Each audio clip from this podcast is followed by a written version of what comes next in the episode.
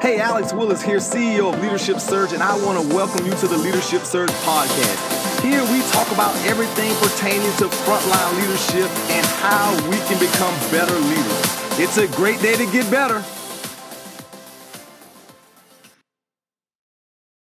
Hey, Alex Willis, CEO of Leadership Surge, and again, I want to welcome you to the Leadership Surge podcast.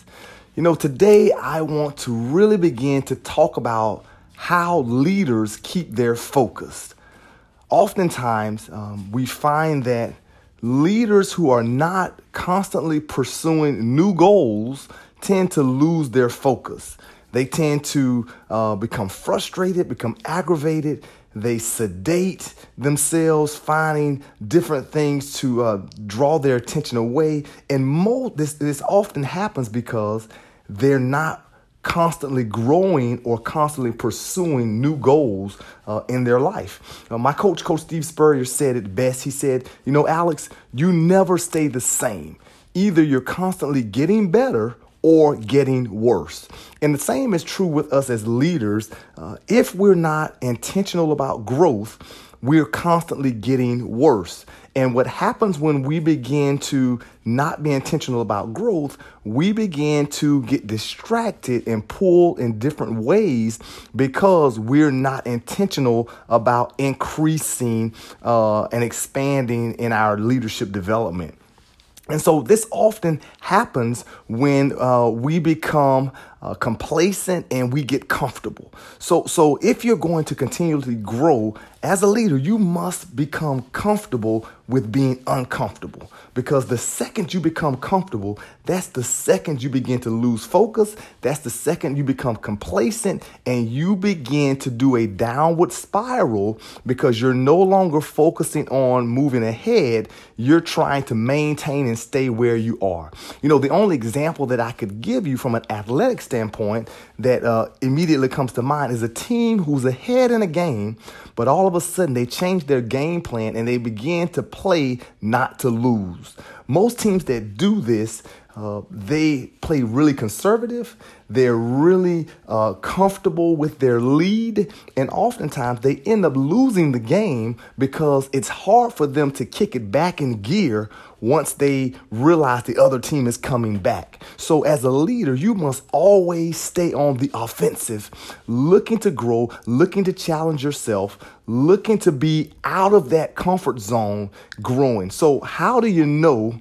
When you're out of your comfort zone? Well, here, here's how you, here's a few tips on uh, how you can tell when you're out of your comfort zone. Number one, uh, it, it, requires you to constantly learn and constantly stay on your toes because you're looking for information just to keep up.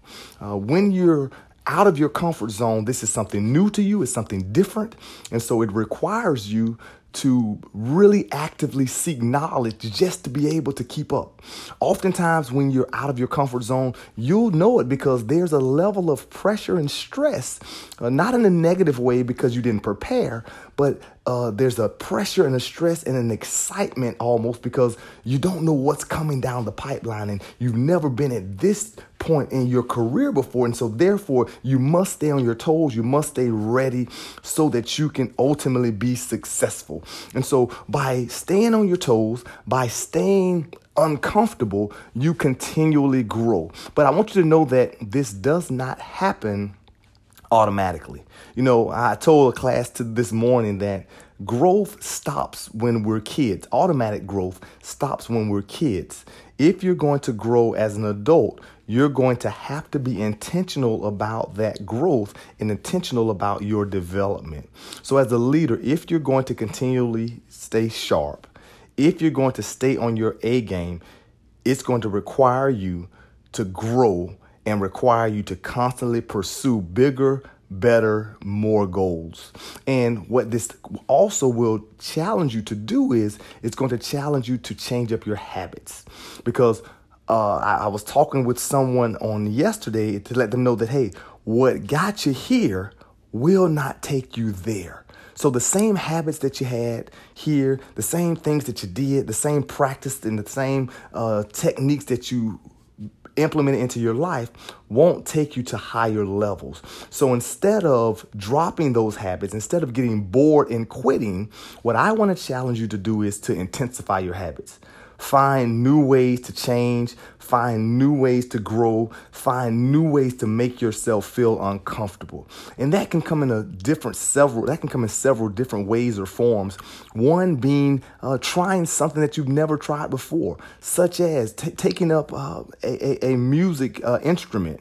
And so having to learn that or taking up a new language, trying to learn a new language, something that requires you to think, something that requires you to be out of your comfort zone. This is how you begin to condition the mind to be comfortable being uncomfortable. I challenged my class today uh, with this, and I, this is what I want to leave you with.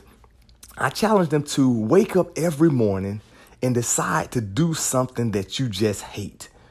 You know, for me, that's uh, running uh, a cold shower and jumping under the cold shower and standing in that cold shower for 30 seconds in the morning. I hate it. It it, scares me. I just I just don't want to. You know, I can't even think about it, you know, when you when, when you're first up in the morning and that cold water just hitting you.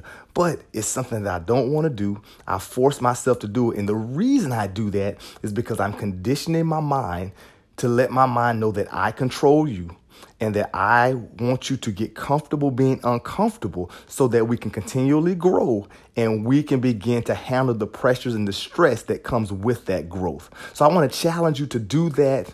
See how you begin to grow, see how you begin to control your thoughts, control your mind, and ultimately become comfortable being uncomfortable. This is Alex Willis reminding you to get off the sideline, get in the game, and win.